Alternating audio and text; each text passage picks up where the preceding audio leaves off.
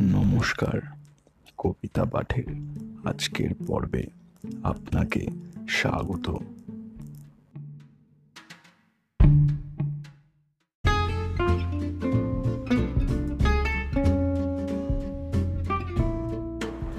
আজকে আমার নিবেদন কবি সুকুমার রায়ের বিখ্যাত কবিতা সপ্তকল্পদ্রুম। কবিতা পাঠে আমি সাহেব।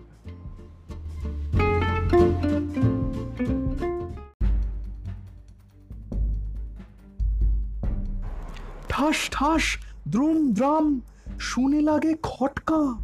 ফুল ফোটে, তাই বলো, আমি ভাবি পটকা। সাই সাই, পন পন, ভয়ে কান বন্ধ। ওই বুঝি ছুটে যায় সে ফুলের গন্ধ।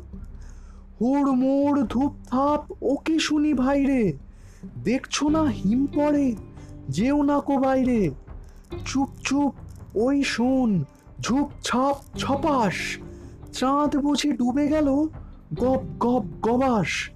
খ্যাস খ্যাস, খ্যাচ খ্যাচ, রাত কাটে ওই রে দূর দাঁড় চোরমার ঘুম ভাঙে কইরে। ঘর ঘর, ভন ভন, ঘোরে কত চিন্তা। কত মন নাচে শোন, ধেই ধেই ধিনতা। ঠুং ঠাং ঢং ঢং, কত ব্যথা বাজে রে। ফট ফট বুক ফাটে, তাই মাঝে মাঝে রে।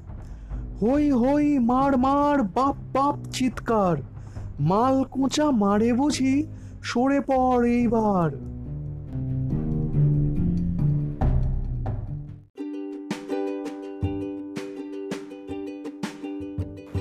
শ্রোতা বন্ধুদের কাছে অনুরোধ।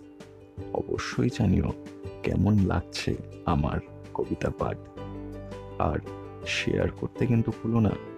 তোমার শেয়ার আমায় পৌঁছে দিতে পারে বহু মানুষের কাছে।